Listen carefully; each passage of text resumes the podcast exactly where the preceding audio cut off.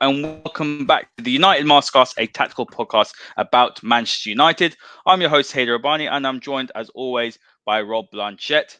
Rob, Casemiro with a wonder header in the dying embers of the game, helping United to snatch a draw. Look, it does feel like a good result considering United were behind. United, I think, could have got more out of the game. Frustrating at times tonight, but I think the better side. We saw McTominay give away a penalty, but all in all, I think Ten Hag coming away from Stamford Bridge with a draw, especially after beating Spurs last week. I think four out of those those six possible points for that game, I think he'll be pretty happy. Totally. Look, don't get too high, don't get too low.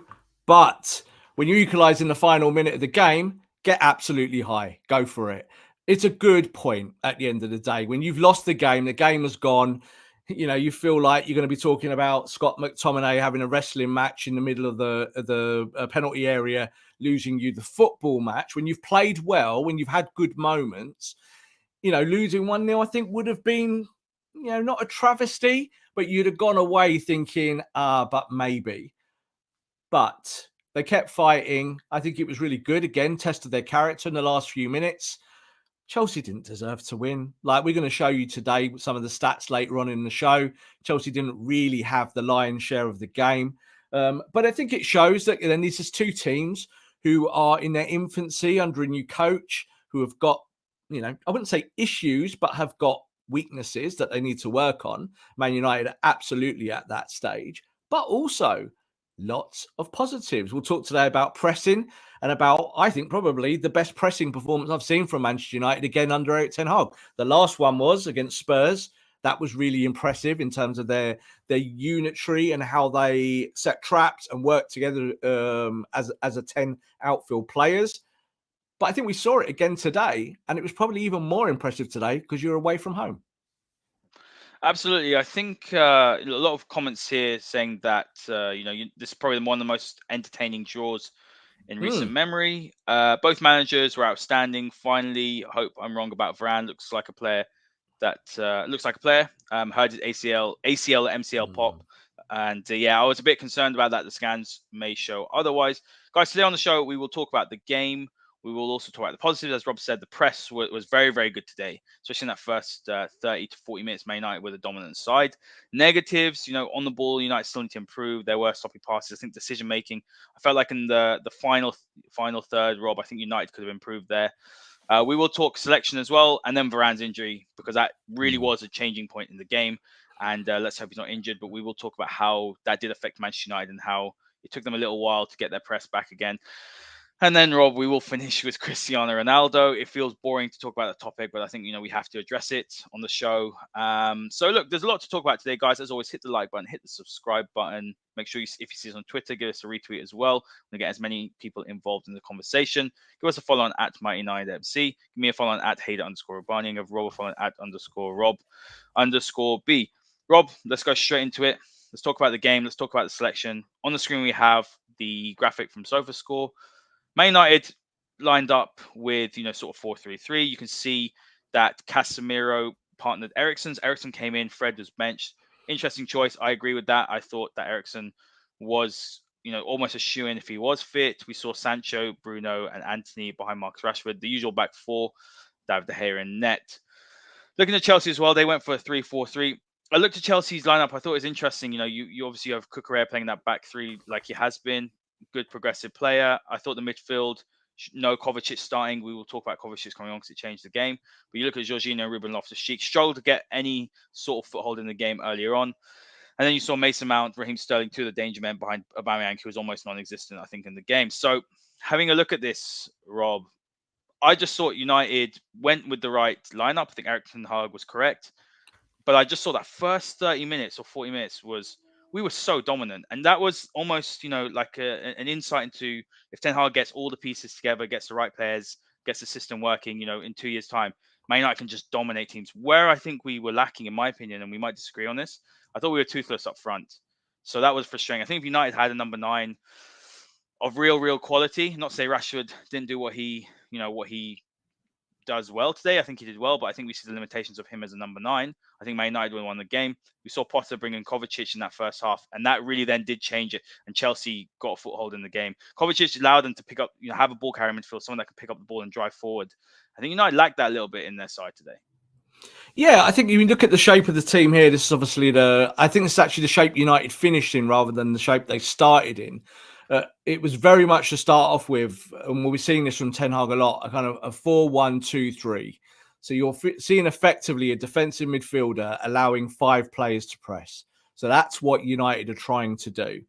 And you talked about Marcus there and talk about, you know, Rashford's failings. There's no doubt about it. Marcus is not going to be ever an articulate number nine. It's not going to be his game. It's not what he does. He's better in wider positions. We know this.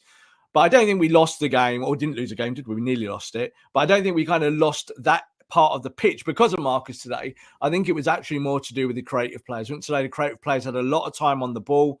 The press was absolutely mega successful. You know, they really penned Chelsea back.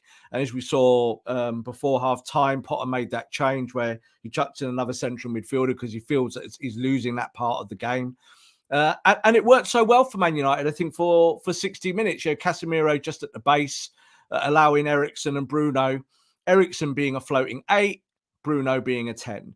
That's how the shape is, and it works beautifully in terms of the press. So off the ball, which I will say is the hardest part of the game sometimes, that's where United are making big strides. United last year, year before, always awful off the ball too reliant on a double pivot of McFred, etc. Stuff not really working. What we saw, I think, today, when you kind of look at the shape, was that when Varane went off, and we'll talk a little bit more about Varane because I think for United that's crucial for the season now. Like, obviously, one of the comments there is about potential ACL, and that was the first thing I thought. I thought just the way he looked, and and quite often when you have an ACL or similar, I've done an ACL, walk. Rob. It is yeah, I walked off, but it is mm. Yeah, you, you know straight walk. away. You hear it pop, and then that's yeah. it. Yeah. Normally, if it's if it's a if it's a ligament injury or something like that, or something seized up, then of course you can't walk. But he walked off, and I thought, oh, that's actually a bad sign, not a good sign. Um, but when Varane went, it changed not just the personnel, but it changed the shape. And United did go to a more 4 2 3 1. I think that was also to protect Lindelof in some quarters.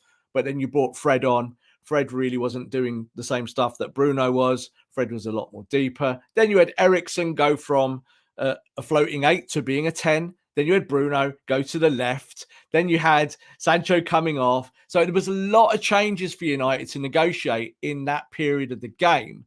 And it nearly lost them the match. So I put out on Twitter just before here, you know, did Ten Hag get his subs wrong? We'll talk about that a little bit more later. But I think the truth is around that is that he had to make those subs because once Varane had gone off, he felt he needed to change the shape or he needed to protect parts of the pitch. But it did affect the team. And it did mean that Man United for 10 or 15 minutes really lost their mojo. The press completely went. But what happened, Haider? At the end of the day, Casemiro pops up with a header. Thank thank the Lord for goal line technology as I point to my wrist because I wasn't sure it went over as it as it went over the line, but obviously the referee was. Uh, and Man United, I think, got a deserved point. Some uh, some cross by Luke Shaw, Rob. I've been really impressed with Luke Shaw since he's come back into the side. He looks brilliant. Fit, he looks hungry, aggressive. Yeah. You know, I've seen it a few times. You know, I think earlier on in the first half when you pushed Azpilicueta over, he did the same. I can't remember who it was in the Spurs game. He looks like he's got a little bit of bite to him. I'm really liking that left hand side of defense with him and Martinez. You know, there's there's a, obviously we know the butcher is, is an absolute dog. You know, he's uh, mm. not just the dirty side of the game, but on the ball, Rob. The amount of time, especially in that first 30 to 40 minutes where he's playing those line breaking passes, he really is been a fantastic sign for Man United. But Luke Shaw looks a better player and great cross and, and some header from Casemiro. Casemiro is an interesting one. We'll, we'll touch on him as well. We spoke about him last uh, last game after the Spurs game. We said, you know, he was fantastic. But Casemiro really has that quality that allows United to play, you know, like let's say 4 1, 4, you know, 4 1, 4 1 or 4 3 3. He allows United to play with a single pivot. And he's re- just so good at reading the game, but his ability as well to, you know, play with his, you know, in, with his sort of uh, picking up the ball back, turning around, and then playing it forward, being able to play these quick one touch passes. He completely has changed Man United's game. We've seen for years and years with McFred, United haven't been able to do that. So they've got someone now comfortable in possession. And then when you've got Martinez there as well, it's uh, it's really helping United. When we have a look at some, you know, let's talk a bit more about the press because what did United mm. do in particular that was good? What I liked, I thought the front four worked hard, and even Sancho. We'll talk about him. A, a, you know, a lot's been said about his performance, but I think off the ball wasn't really an issue today. I thought the front four didn't give Chelsea any breathing room, especially in that first half. And I felt that the shape has been very, very good. We've seen that with Ten Hag. What did we want to see when Ten Hag came in? We said this in the summer. You're not going to have up and down performances. We saw against Manchester City that was very poor performance, but then we've seen some very good performances. But what we're seeing mm. is great off off the ball structure. The players look like they know their pressing triggers. They are much more compact. We're seeing better in terms of our passing. I mean, the, the, the, interchanges, and we've seen the fullbacks come inverted. The players are playing with their minds, which is very, very good. But I think the press has been the best part of, let's say, this improvement with this Man United side since Ten Hag has come in. And it's the one thing that they've had to get right. You know, this is something I've said this before that a press can take you a year to learn, and people are like, "Oh, what? You know, a year's a really long time." It's like, yes, it is, but it can take time because you've it's so much repetition in how you press effectively. A press is not running at the opposition. That is not a press. A press has been able to do it almost in a little what I would call special teams like the NFL, where you have specialists and they know what they're doing in that moment because that's what their job is. So um, off the ball, United shape effectively was 415. So it wasn't a four, like I said here, we got on our screen here, four, two, three, one, where there's a four up there. It was a five doing the press because Eriksen, as the eight, was pushing up at the back of the press. And they were pushing together in that zone. And Chelsea found it with three at the back. Course, three versus five, you're outnumbered, aren't you? Effectively, it's four versus five because Kepa's included in that. But it allowed United to be up the pitch high and then to counter press, win the ball back in the opposition's half, one, two touches, and you're in. I think the issue today was, like you said there about you know United's improvements with technical players and whatnot. I think it still showed today that that is still the weakness, and I and I mean that across the whole of the pitch. It's not just a thing, you know, in terms of you know talking about a striker or a number ten or something like that. United have got technical players now. It's just that they're not all doing it. So we'll talk a little bit about Jadon Sancho today. Um, I was worried about Jadon in the last game. I was also worried about Jadon the game before that. I've been worried about Jadon for a few weeks, and I keep getting more worried every time I see him because he's not doing it. He's not cutting the mustard. He's not being awful. So in the press, I thought he was good. You know, I actually did do the work in the press, but on the ball, when you need Jadon Sancho to be Jadon Sancho, he's someone else. I don't know who he is at the moment. Because Rob, when that's actually should be the best part of his game, right? That's that's the part of the game. The most natural part. Yeah. Yeah. So this is not Jadon Sancho from Borussia Dortmund, is it? Like, come on, let's be honest. This is not the guy who we would see in a 4-3-3, freewheeling left and right, being able to connect with the striker. It's not that guy, is it? And the reason for that is there are multiple reasons, but the main ones, of course, is that this is English football. It's a different style of game. You have to show different kinds of responsibilities in the Premier League, which is what I think he's learning. And he is young, so he's learning all of that but we need him to be more like Antony is. So Antony on the other side, you can see who's played what six, seven games of, of Premier League football, already looks like he's trying to be himself, isn't it?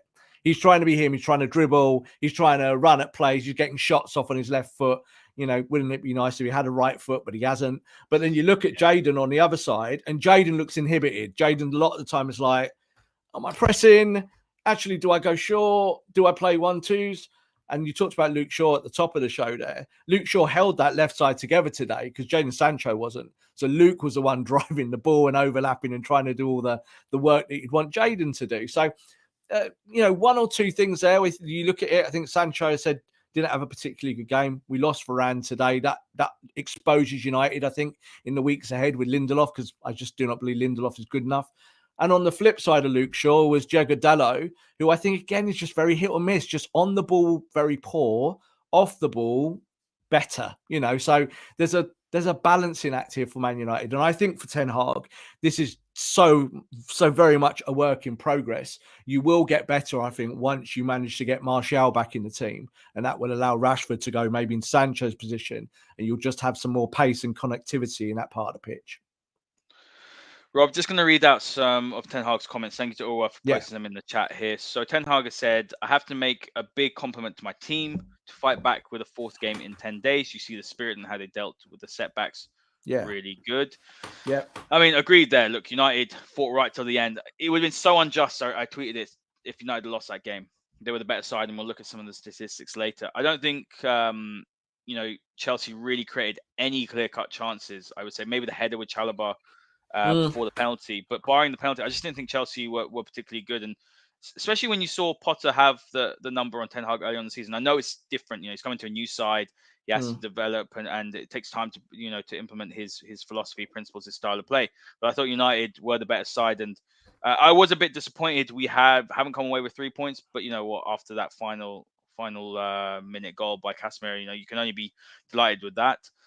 Uh, he's also said first half Rashford had two big chances. Antony one against one. Antony should have scored that for sure. I think. Uh, totally. You have to score goals in such moments because in top games, three chances is massive. You have to score. Absolutely spot on. Yeah. He also says, eight minutes before half time, we had some troubles, but defense in the second half, we didn't have troubles. Second half, we didn't really create big chances, but also Chelsea didn't. Hmm. I think it's a fair result. I would have been disappointed if we had gone without a point because we didn't deserve that. I agree with that. At the end of a tough week to come here, you bring the point home. And now he's also spoken about Varane. It seems it might be a hamstring, Rob. That's what the, oh, the, cool. the listeners in listeners in the comments are saying. Varane, it's difficult to say how it is now because it is so soon after the game. We have to wait 24 hours and we'll know what it is. And then mm. also Bruno said this after the game on the penalty. I said to the referee that in the Premier League, this kind of contact is every game. I didn't see it. I can't see it if it was right or not. Scott said he was not holding him. I think it was a Stonewall penalty. Penalty personally, I just think it's Scott just so stupid to do late on in the game. It's soft, but it's a penalty. In the in in the world and advent of VAR, it is a penalty. So you don't get given those in the last 20 years. Why? Because it's difficult to see. So referees in the past haven't given them and people call them soft or not soft. Do you know what I mean? It's kind of backwards and forwards. Uh, uh, there's no such thing as a soft foul. Is a foul and there's no foul. Was it a foul? It was. Scott's got one arm around him, then he's got the other arm around him, and then you know, the, there's no doubt the striker brings goes down and, and is saying, "Look, look at the contact." But there's no way VAR can say it's not a foul. So I know again, some United fans with the rose tinted glasses will be saying that's definitely not a foul. In, in the modern game, it is. And Scott's stupid. Like again, it's just a real silly moment from Scotty because I think the minutes when he came on, he actually did really well, and he has done really well this season. I think he's earned his minutes. Um, but that was a silly moment because he doesn't need to to wrestle with the play. He just needs to stay goal side. Just don't let him have a run. Just stay goal side, and anything that comes across that box there, get up and try and get a touch on it. Stop the opponent doing it. But I, I thought, you know, I thought the show today was going to be about that penalty because I know people were going to say, "Oh, like we lost the game one 0 because of it." But it is absolute credit to United that that they lost Varane in this match. You know, hugely important player the the shape went and they lost their press, lost their way, I think, for a small period in the game. But they managed to bring it back, and also with the reserves. So you know, it's the Elangas of this world who came on and helped United get the point in the end, even Scotty to an extent. Um, and it could have been difficult, couldn't it? Once you took your your striker off, you could have thought, well, you've lost your firepower. I think United did well to get that goal, and Casemiro showed his his Champions League, you know, pedigree at the top end of the game to show that he kept going to the very last second. Some passion as well, Rob.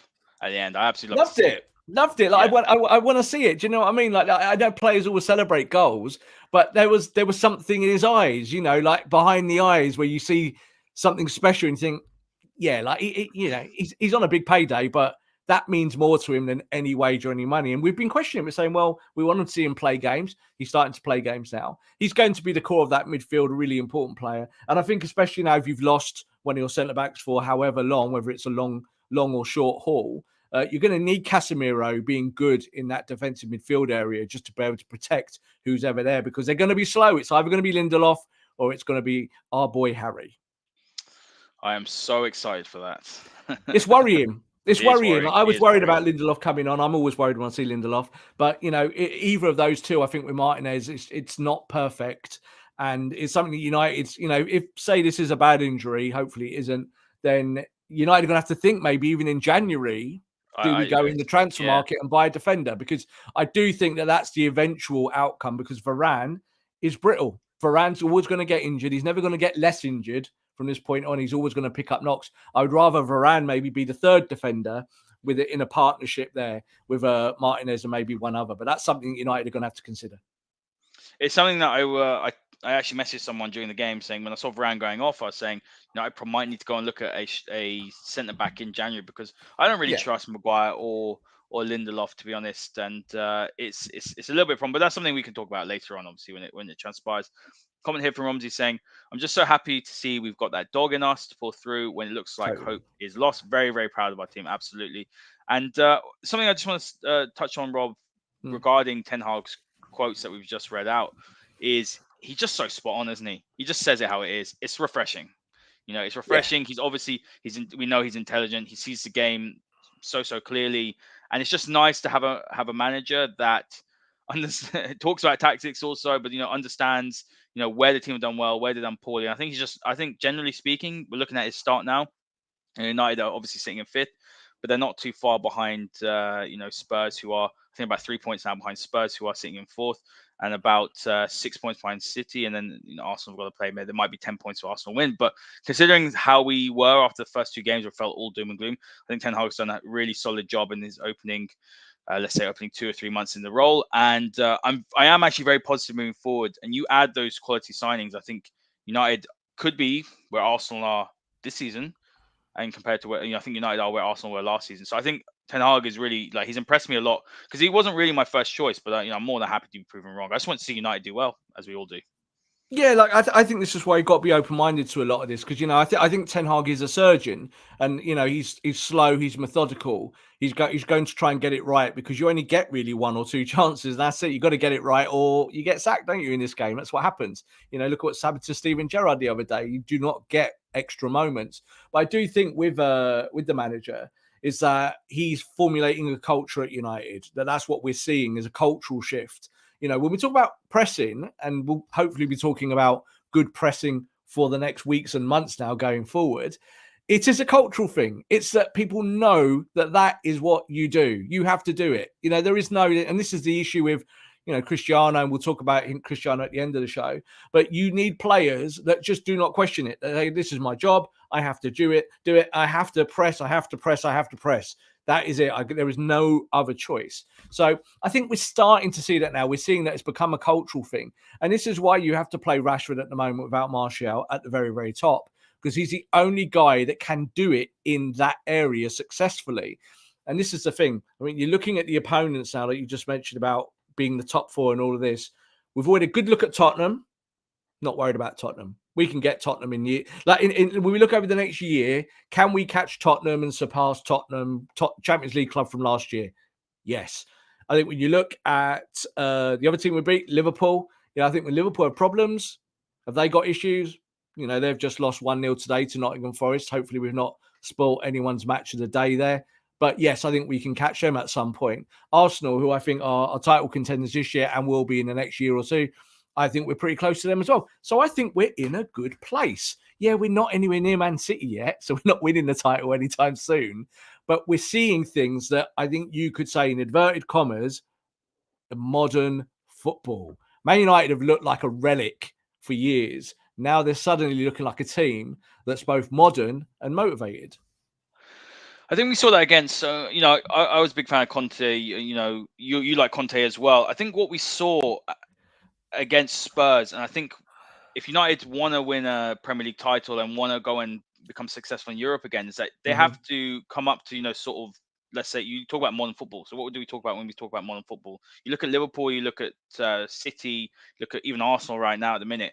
They're mm. fantastic on the ball, technically brilliant. You know, they, they're able to control the tempo of the game but their off the, off the ball work is so so good. And I think yeah. when I looked at Conte, and I, I do really like Conte, but it, you know it hasn't. It, Spurs haven't been great, but when you when you saw United play against them, it's about sustained pressure, being able to keep mm. the ball and consistently sustaining pressure on the opposition. And I don't think in a 38 game season, for example, someone like Conte can win the league now when you've got the, you know, you got uh, Pep, Klopp, Ten Hag. I'm going to say this, Arteta in the league because their sides you know, I think Conte's sides maybe relinquish possession, whereas you know the other teams hold on to possession, and and then like I said, the sustained pressure. So I think that's the positive for me about Ten Hag is that I can see similarities with the way that Pep sets up, and that makes me positive because United haven't had that even under Fergie. I, I wouldn't you know sustained pressure. I wouldn't say we were.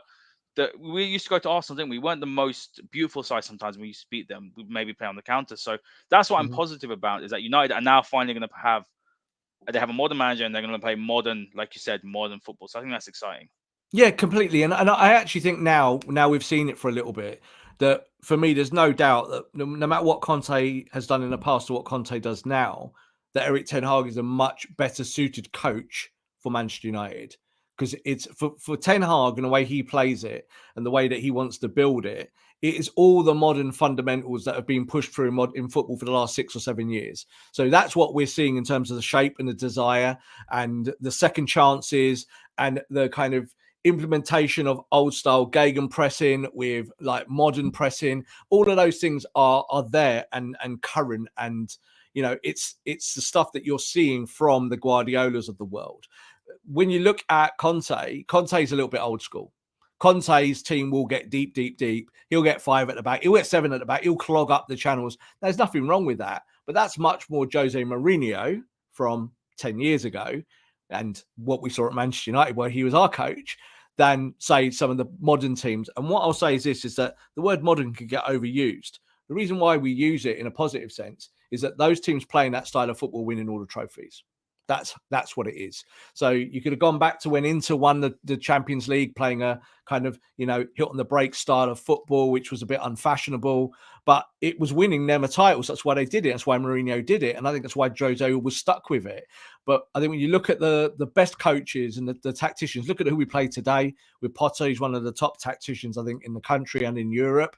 Um, and he'll get it right there. They play a more modern style of football. You either play three at the back and play that kind of three-four-three, and you play passing football and you do it that way and you keep possession, or you're doing what United are kind of doing with this kind of 4 1.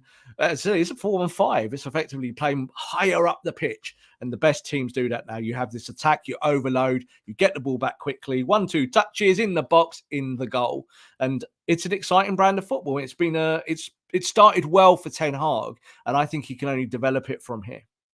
And I think that there will be a ceiling though on what we see based on the players in the squad. Like ultimately, and then at the end of the day, he needs a couple of additions to take it to the next level. But largely speaking, when you look at the players, a lot of them are, are, the same players that we had last season under Rangnick and under Ole. So yeah. I think that's the positive. We always said when Ten Hag came, Ten Hag comes in, he has to improve what he's got. And I think he's doing that. Generally speaking, I think he's improved. Um, you know, nearly every single player. Obviously, some of them, some yeah. of them, he he, you know, I don't think he's improved Ronaldo, but there's other issues there. We'll talk about it. But mostly, most mostly speaking, the players have improved. So I think that's exciting. One last thing, Rob, before we look at some of the, some of the statistics from the game, is that when you have a look at, we talk about the cultural change. The signings have been so key. You know, Martinez coming in, Casemiro, Anthony, Antony, mm. Malacia, Eriksen, all of them, fantastic mentality, quality, great work rate, great attitude, buying into what the manager wants. That is completely shaken up uh, what we were calling a toxic dressing room not that long ago. Mm. Um, so I think that's a really real positive. So there's so many components to what makes a successful project, right? Obviously, we talk about the tactics of the manager, the mentality, yeah. the man management, but who you bring in through that door and who you integrate into that squad and who you rely on as a manager as your generals is so important. And Martinez for me epitomizes that. Casemiro has been fantastic in that respect as well. So moving forward, United need to bring in the right characters again next summer and keep on building. And I think people are expecting a quick fix as well. We all get frustrated. I mean, look, I think United, there are deficiencies, there are frustrations. I think they should have won the game today. But I think that I know that until he brings in maybe a number nine, a new goalkeeper as well, who can who's comfortable playing out at the back, brings in a progressive midfielder as well. I think until he has those pieces, United are still going to have a couple of up and down performances, or 45 minutes of great football, 20 minutes shaky, and then they might be able to rescue it at the end. Yeah, look, that's half a team you've just said that we need. So it's quite that's quite a lot of players. So you're right. I totally agree with you on that. And I think everyone has their own preferences about what they think they need to see or what the team needs. Uh, I try and kind of detach myself as a fan, maybe as well, from those things because I, I think that they are technical and tactical, and that's kind of why we do the show. Kind of look at it in isolation, and you could go from De Gea at the back, who I think has been better in the last few weeks, both on the deck and his normal game. But it's quite clear that David De Gea is not a modern goalkeeper. We're talking about this, aren't we? We're talking about modern football, aren't we? We keep saying this. So, you know, you look through it and, you know, Christian Eriksen's come in. And I think Christian Eriksen, only a few months ago, most Man United fans would have gone, oh, no, we don't want him on a free from Brentford. But yet Christian Eriksen has revolutionised that part of the pitch, even though he didn't play particularly well today against Chelsea. So I always think it's a bit horses for courses. You know, I know people crave the striker and they crave, you know, the, the kind of big top players and whatnot. But I think you kind of got to do it piece by piece. I think Man United would be a lot better if they had a Luke Shaw type player on the right hand side of the pitch. So if you had someone do what Luke Shaw does on the left, and and they were doing it on the right. But people say, "Oh, Dalot's played really well this year." It's like, well, he has played well to an extent, but he's also got deficiencies. Now we obviously have to see how good United are without Varane, however long that is. So I think this it's a real picky process, and it isn't as easy as stick another four in there and that's it. I like the idea that Ten Hag just does it one play at a time. That's what I like. So you just said there, United kind of being good for 60 minutes, they're maybe not good for 20. I think in this game today, even though they lost their way in this game, they certainly did. It was because of stuff happening. It wasn't just random. So United last year, it was always random, wasn't it, Haider? 45 minutes, brilliant. They come back out, it looked like a different team. He's like, who are you? Don't recognize you. Rob, let's actually I, talk about that big yeah. moment. Varane's injury. You know, yeah. United essentially had to change three positions. So let's talk that through. Yeah. Go on, I'll leave it to you well, look, look, Varane, look, look, Varane going off the pitch meant that obviously Lindelof had to come on. You didn't have any other choice from that. But straight away, the manager identified that obviously Lindelof might get run. You know, you've got Sterling on the pitch, you've got Aubameyang on that side of the pitch. They might run him, and that's what I was worried about straight away. So what did they do? They went to a double pivot. Casemiro sat in there. You actually saw he was kind of playing between the centre backs at time and between Dalot uh, and uh, just clogging the channel effectively. But that stopped United pressing. And when United stopped pressing, they just looked like a worse team. But it wasn't, Haider, that they were like just magically changed because they just had a brain fart like they've done in the last two years. It was it was actually t- something tactical. So they, they couldn't handle that tactical change. They couldn't handle changing three in one, even though that's I think the manager did the right thing with his subs. He knew why he was making those subs. But it's like we say about personnel. That's the difference. Like if you're bringing on a McTominay, bringing on a Lindelof, bringing on an Elanga, they're kind of the upgrades I think you're going to be looking at maybe more in the short term than say upgrading a Rashford through the middle, upgrading a Martial through the middle, upgrading a Ronaldo, of course, eventually. Well, it's not like for like, is it? You're, you're almost changing system, and I think that's the key it's, that people have to remember. It is, and it's also buying a player, whoever that player is, player X, who fits your philosophy and your culture. And that's what's really important now. Is that United just don't go and buy the next big thing or whoever, you know, spend a load of money and everyone goes, Oh, I'm excited because they're a shirt seller. No, you've got to go and find the right kinds of players. And they're out there. They really are. There are some really, really good players out there. I, I ironically, I had a, had a conversation with someone a couple of days ago actually about this, and I'll drop it in here because I think it is it is pertinent for what we're talking about. People are talking about strikers. You talked about it. I see in our comments, people are saying we need a striker. If you did need a really big name striker and you wanted a big name striker, the person who'd play this system really, really well is Harry Kane. So that's a really kind of I, you know. Someone asked so, me. So people will go, oh no, or some might go, oh yeah, I like Harry Kane. But if you're going to play this kind of four, one, two, three like style and push five up in a press, and Harry Kane's going to be your guy that does the press but then drops out to receive the ball because you want someone who's a ball player. Probably isn't a better player in the world who does that than Harry Kane. So, you know, you'd have to pay ridiculous money for him. And United, you know, they have played ridiculous money in the past. But then there is that option in it. Then there's other players like Osimhen and players like that who you could go and get with different styles. But I think you're going to need someone who is savvy, who kind of knows that role already and can do it because otherwise you bring someone in who's young for a year or two, it might be a case it doesn't work. You know, you've got to uh, uh, get them into the culture.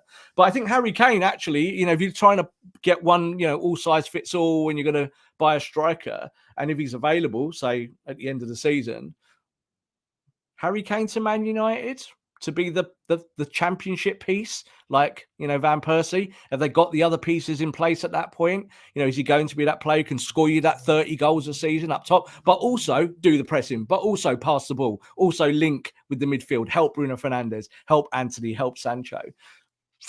Who knows?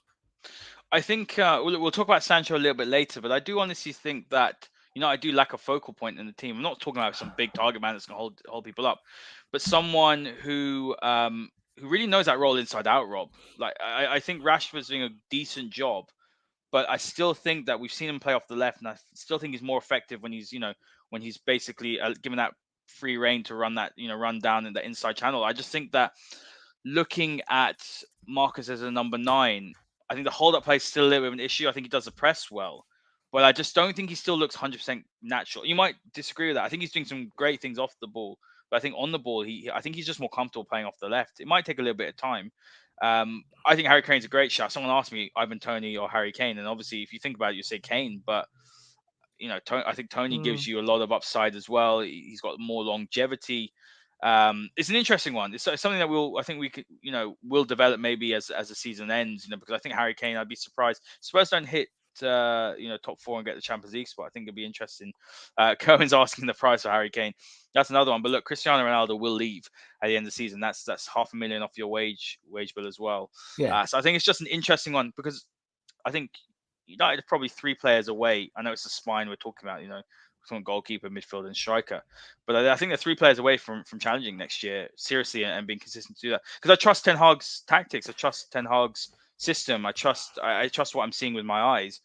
But it's quality needs to come in in certain areas. Yeah, look, it's it's you know talk about strikers about what they do, and you talk about hold up play and stuff like that. I really don't think that centre forwards do a lot of it anymore. You know, you don't have to be particularly strong with your back to goal. It's just not something that that most forwards do anymore. Forwards run that channel, they stretch play and they close down and they link. So you, you know, there's there's a little bit more one touch football, and I do think that Marcus is is he's okay at those things, but he's definitely better coming from the left hand side, no doubt about it. I think the only t- team in the Premier League that really does it with a at, at, at, the higher echelon, of course, now is, is Man City with Haaland because Haaland is a finisher and that's what he's born to do, and that's he's a proper old school nine in that way. But he doesn't affect like adversely affect the other parts of the pitch for City. Whereas you look at, I think Arsenal, Jesus is a is a is not a traditional nine. He moves left and right. He can do all that stuff. He can kind of link play. Look at United now with Martial and Rashford. They're not traditional number nines. You look at this uh, Chelsea team today. Aubameyang is a goal scorer, but has played on the left for many years. Did it at Dortmund before he went to Arsenal. Sterling, of course, again goal scorer, but again not an out and out centre forward. And he got Mason Mount there in that in this team certainly not a centre forward. So when they go, when it's it's about kind of the Rubik's cube now of like interchanging stuff, and that's where football has gone. So that's what I think United need to go out and buy. You need to go and bring in a player or bring in players that allow you to do different things. And United have just been rigid for years. Like under under Solskjaer, that was the issue: is that you were buying good players. Uh, going far back as like someone like let's go about Lex Sanchez and, and, Lukaku. Yeah, look at these two players, and you look at the reasons why they failed, and it was because they were just so one-dimensional. So you know, Lukaku could score you 30 goals, but only if you gave him the Lukaku style of goal 30 times in the season. It didn't, you know, if you stopped him, he wasn't going to score goals. So I think that's the issue. And I think that you see the top teams now, they're all looking for those fluid strikers that can that can link the play, but get you going on the press. You get, as I said, one, two touches, you're in the box, you shoot, you score. Today, like you said, the best chance fell to Antony, didn't it?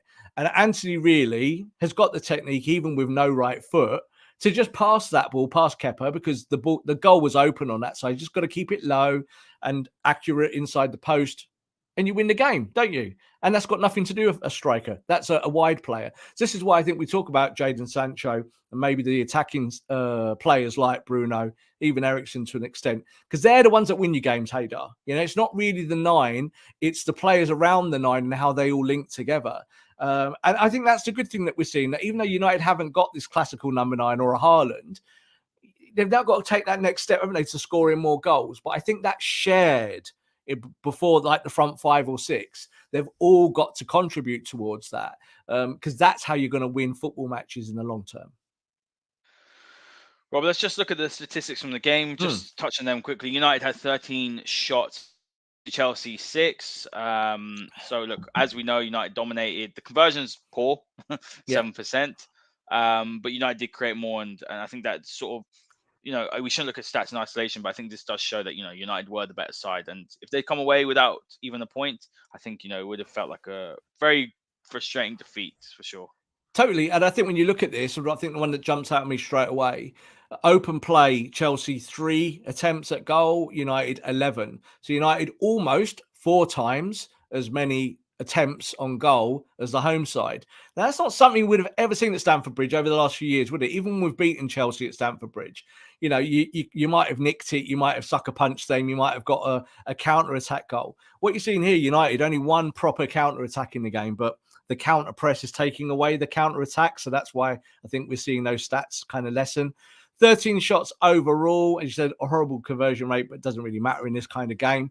Um, and I think you just see with United now is that if they can be more creative and just get that final pass correct, and I, and I mean it from the fullbacks as much as anyone. So I'm talking about Luke Shaw and Dalot more than anything because they're in those areas to get those balls in. If you can make that pass perfect, you don't really need a number nine. You just need a forward that can put a ball in the net from six or seven yards. Do you know what I mean? So most of these guys can do that. All of them. You see today, Casemiro with a header. He's a defensive midfielder, you know, and he's the one who gets you a goal. So you can score from other parts of the pitch of other players. So I think when you kind of look at that and you look at the stats, Potter will look at that and he won't actually be happy. He'll be looking and think, right, three shots from open play against Man United, who are playing up, you know, pressing high why did we not break through their press?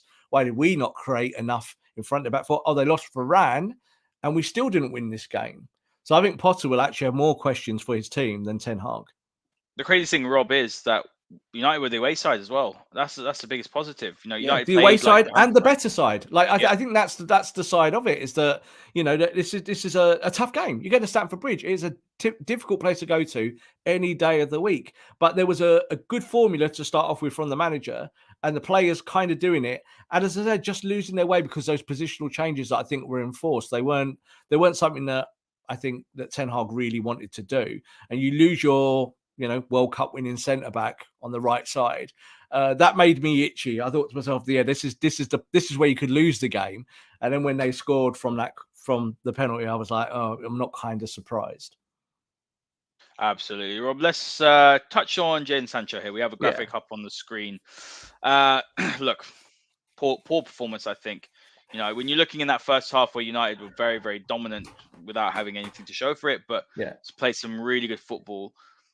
Jadon Sancho was quite clearly for me, you know, the weak link. We've seen that this season as well. He had a good start. To, he had a good start to the season, a couple of goals. Um, you know, he's uh, he looked pretty decent in terms of his link up play. I don't know what's happened in the last three weeks or so, but he's really he's really dipped. He's looking passive. He's not really taking his man mm. on with with much confidence. I think there's a confidence thing here. You know, he's it's not as if he hasn't got quality and you know behind him. And Luke Shaw, Luke Shaw's been in really good form. Luke Shaw looks like the player who's showing more aggression and trying to do something on the front foot. I would say the other thing about Sancho that's that's frustrating as well, and you can see here, you know, he only had one cross in the game. The amount of times he's got the ball and then he just sort of, you know, he does a couple of step overs and looks back in and pass back in. Like, have a shot or put the ball yeah. in there, do, do, something with it. And that was yeah. frustrating me that United were doing so well in that, you know, the first and second phase, you know, but in the in the final third, they were really, really hesitant or overplaying. And I think a lot of that came from Jadon Sancho on the left hand side. We're both massive fans of his. We know what talent he's got, and I'm not I'm still not writing him off. A lot of people are writing him off. There's you don't get you know 20 goals and 20 assists. I know it's a Bundesliga, and people say, "Oh, well, the Bundesliga is a poor league," but you just don't hit those numbers. And we saw with the eye test and how how he used to take on his man. He was so confident in terms of decision making, his creativity because he is in terms of vision and creativity one of the most creative players in the squad.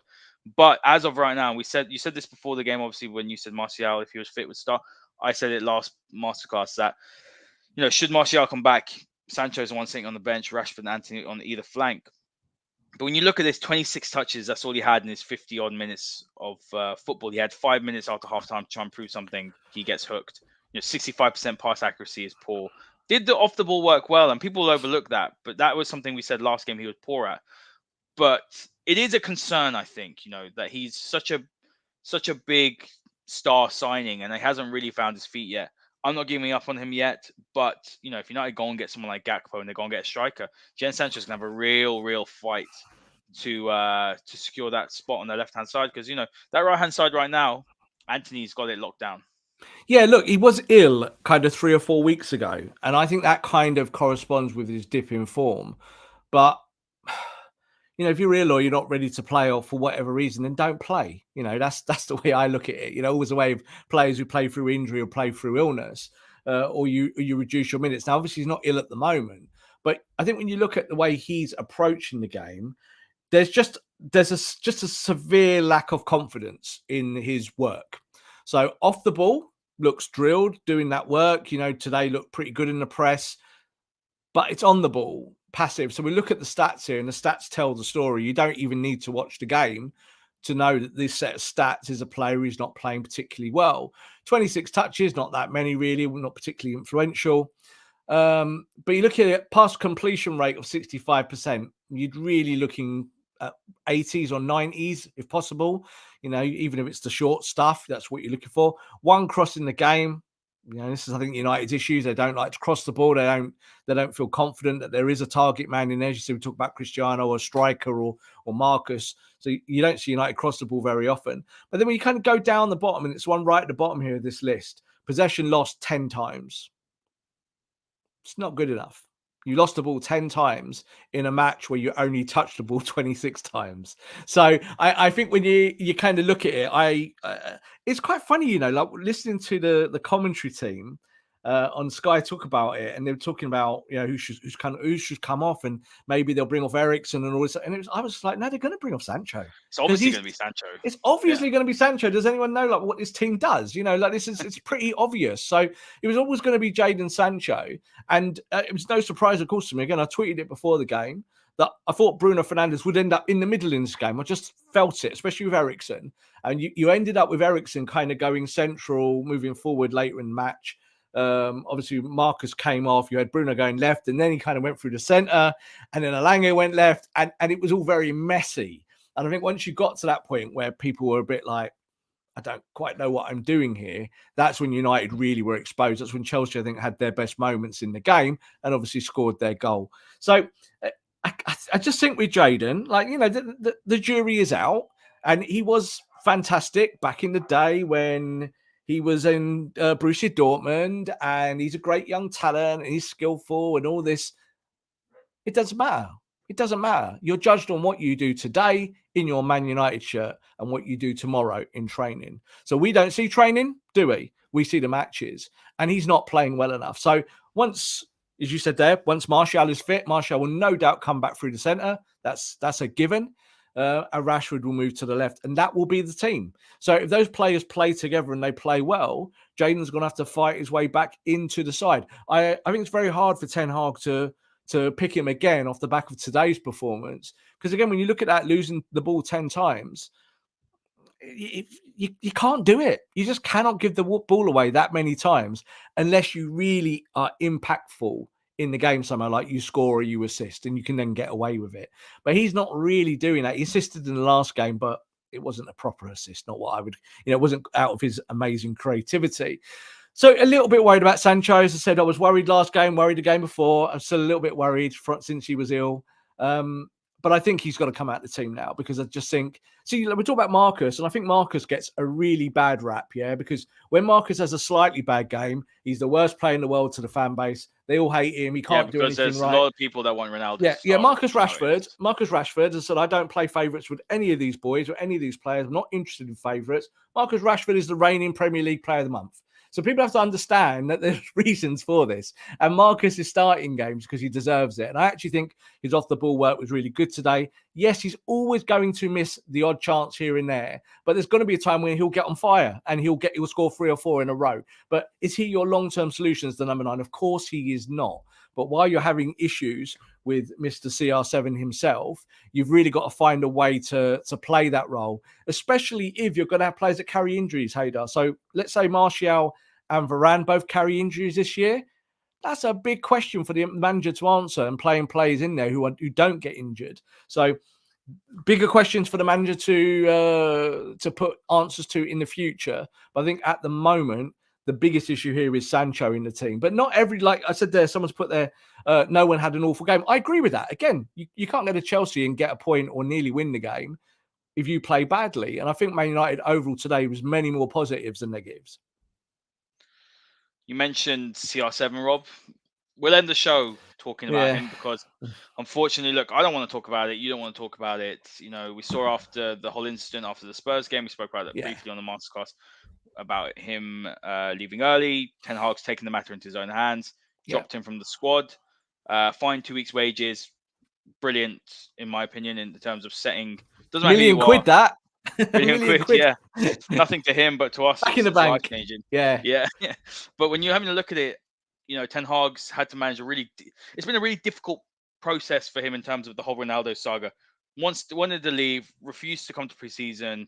Then he's just. There's been times, hasn't there? There's been a few instances, whether it's his attitude or whatever it is, and we're just. It's just. It's, we're sitting here. We shouldn't be talking about it really because it shouldn't be over you know maybe overshadowing what a fantastic start or fantastic you know sort of couple of weeks it's been for Ten Hag and the team. You know the, the the culture looks good, the squad squad mentality and the squad morale looks good, and we're talking about a 37 year old player who, quite frankly, Rob, and it's someone that I absolutely adored.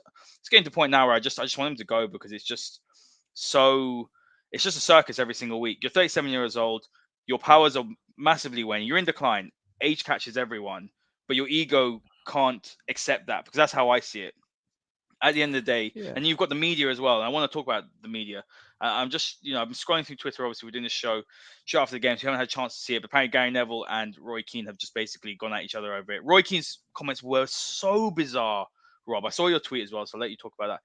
So so bizarre uh, before the game. Roy Keane is that one player. If one player stepped out of line in that changing room, he would have gone for them. He would have gone for the throat the way that these ex players, ex Man United players, Rio Ferdinand's another one, are bending over backwards to legitimize what Ronaldo did when it's just clear disrespect to the manager, to the club, to your teammates, and to the fans. I don't care if you're Cristiano Ronaldo or if you're Harry Maguire, for example. No player should be acting like that. The manager's rule and the manager's word is final.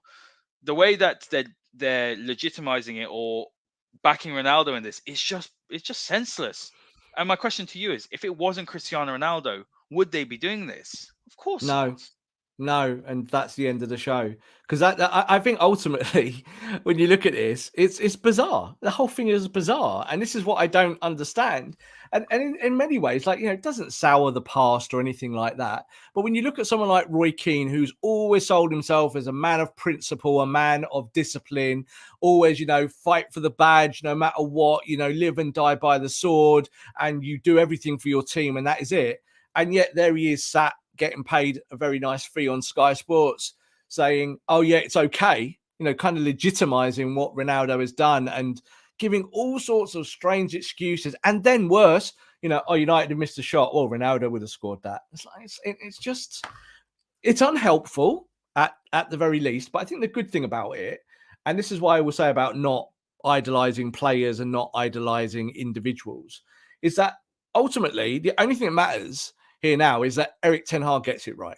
That's all that matters. It doesn't really matter what former players say. Like it will be interesting to see what Gary said to to Roy because uh, I think they're they're different beasts. You know, they have different kind of come from a different sect in terms of their thinking and whatnot. Both former captains of the football club. Uh, and, and I think Gary will be a lot more hardline on Ronaldo because I, I think Gary gets the that the team has to come first. Otherwise, you win nothing. Like it doesn't matter who you've got in your team, you don't win unless you're all together as a collective. And Roy is just kind of sat there going, "Oh yeah, you know, I back the player, and uh, you know, you got you can got see it from his side." If someone had walked off in the 89th minute playing for Man United in the mid 90s, Roy Keane would have smashed his face in. Yeah, Roy Keane would have been suspended for weeks for smashing that player's face in. And that's what would have happened. So, all right, Roy might have mellowed over the years, but I actually think it's to do because the fact that you just said it there, it's because it's Ronaldo. So I don't know if this is some long term. It's his mate as well. Look, they're, they're all mates, right? They're all mates. They all play together. It's his mate. You saw Ronaldo came over, gave him a hug in one of the games recently when Ronaldo was a sub, and everyone went, "Oh, is that that's kind of nice, isn't it?" It's like, well, yeah, they're friends. There's nothing wrong with that at all. Um, and you can still defend your friend and be honest. You don't have to lie and say that it's okay to do those things. So I, I think when you, you kind of look at it, uh, I uh, I look at it this way. Cristiano Ronaldo until the day he dies, in you know, hopefully in a long distant future, many many years, people will talk about Cristiano forever, won't they? And people will be making money out of Cristiano for a very long time. They will be because they're his friends or they played with him. And you know, I'm not saying anything about Roy directly, but I'm hinting at it. I think Roy is being uh, unduly kind to Cristiano for literally no reason except that, except that there's that connection there. There's no way that I think he would say it about, say, I don't know, Paul Pogba. Paul Pogba did it last year, walked off the pitch, or Jesse Lingard, or any of the other lads. Rob, I, I don't want to say it, if that was Paul Pogba, you can't, you, yeah, you can't get away with it just because you scored 700 goals in the past. You can't get away with it. What he did last week, walking off that pitch, I've never seen it happen in football before. I said it in one of uh, my other podcasts. I was like, I actually thought about it, and I can't remember a player who's on the bench walk off early in a proper competitive game. I've never seen it before. And here we are, Cristiano Ronaldo, who earns half a million pound a week doing it and sticking two fingers up to his own team and everyone else in that stadium and yet United fans are still defending him. United pundits, Vex players are defending him. I tell you what, Sir Alex Ferguson won't be defending him. No chance. No chance. They all might have been cahoots together, but ultimately, there's no way. So, so Roy doing that is really disappointing. But I think Roy said a, few things over the years that you kind of think, oh, not, why are you kind of saying that's a bit, you know, you've got your opinion. There's no problem about that. So I'll be interested to see what Gary has said to him uh, on um, I've heard they butt head. I've heard from just reading. You know, I can. I've heard they've. Well, it's not uh, no surprise. Gary was saying yeah. about the team. You know, Roy yeah. obviously uh, apparently got very heated, and, and Sky, you know, the way they always do, they try and pull the plug. They have Dave Jones sitting there going, "Oh, like let's pull the plug, lads. Let's stop this conversation." Guys, but, guys, yeah, guys, no fighting. yeah, yeah, exactly. Let, let, let, Cristiano's got to go. Yeah, that's that's the be all and end all of this. Yeah, and uh, if it was me, I would terminate his contract. I'd terminate his contract. I, I would negotiate it. I would say, you know, you've you've walked off. That's gross misconduct. You know, you you refuse to come on. Again, we've not talked about that. Have we? refused to come on as a substitute. Have you ever heard of that recent years, Haider? Anyone of that caliber saying they wouldn't come on for their team just because? So I, I I would be happy, and I said this on the promised land as well. I'd be happy if Cristiano never kicked a ball for Man United again and we play Charlie McNeill. No problem.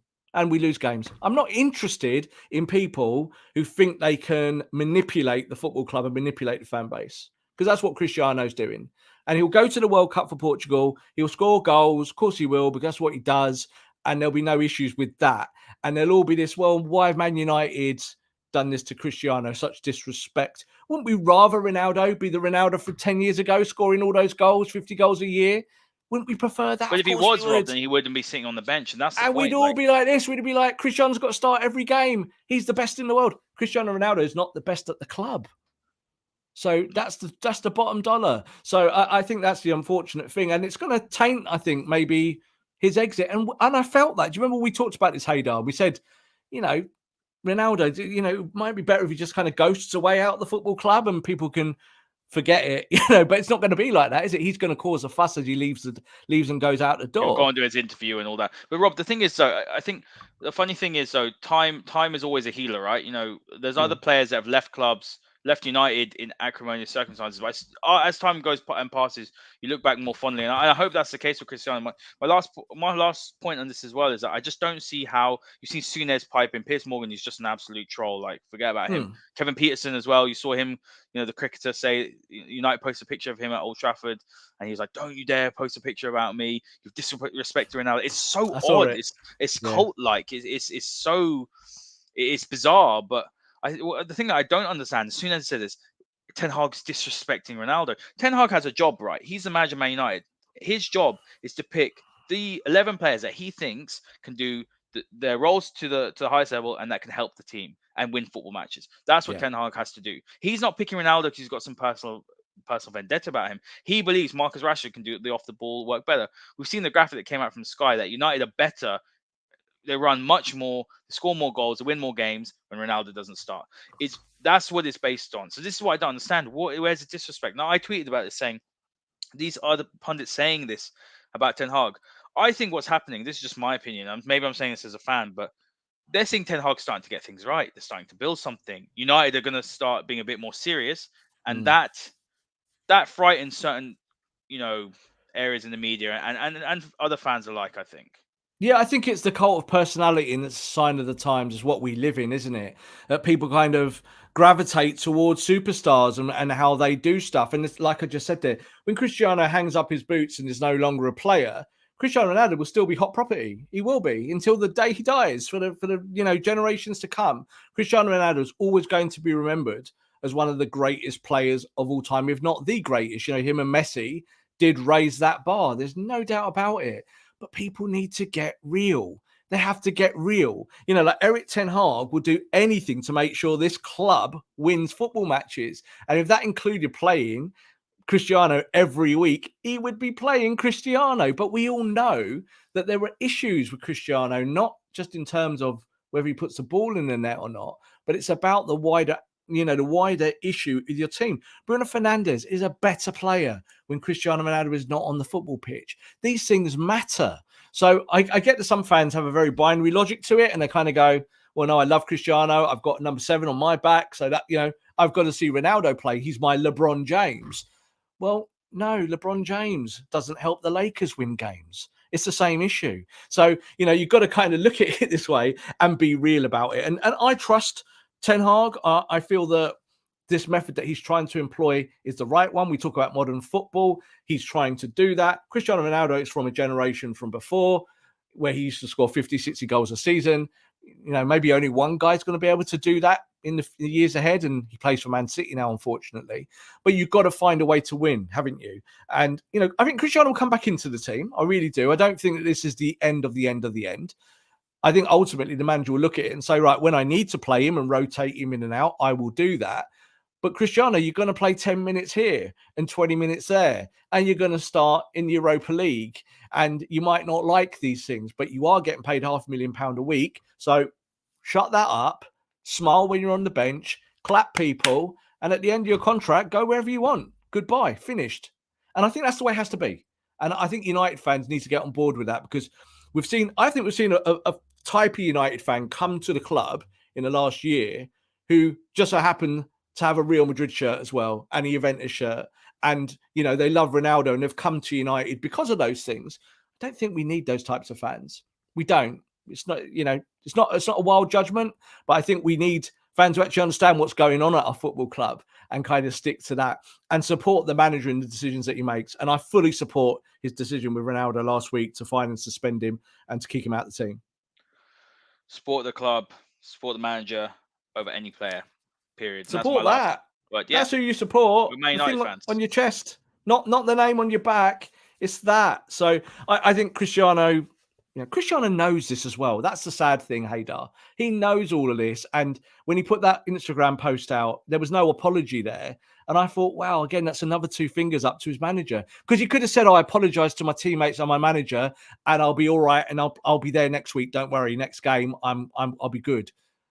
No, he didn't say that because he thinks he's bigger than Man United. I tell you what, Cristiano Ronaldo will never be bigger than Man United. It's as simple as that. So we have to look at it that way, and all players have to be treated with that evenness, don't they? They have to every player, whether it's I said if it's Garnacho did it, we'd all be saying, well, Garnacho needs to be fined and suspended. Ronaldo did it, so he needs to be fined and suspended. And player, you know, fans cannot overlook it just because it's the guy that they love. Hundred percent, Rob. I love that. We'll finish the show on the basis that Ronaldo will never be bigger than Manchester United. Guys, thank you so much for joining us today. As always, hit the like button, hit the subscribe button. Give us a follow on Man United MC. Give me a follow on at Haider underscore Rubbani and give Rob a follow on at underscore Rob uh, underscore B. Rob, great goal by Casemiro. McTominay gave away the penalty, but Man United come away with a 1 1 draw against Chelsea. We'll see you all next time.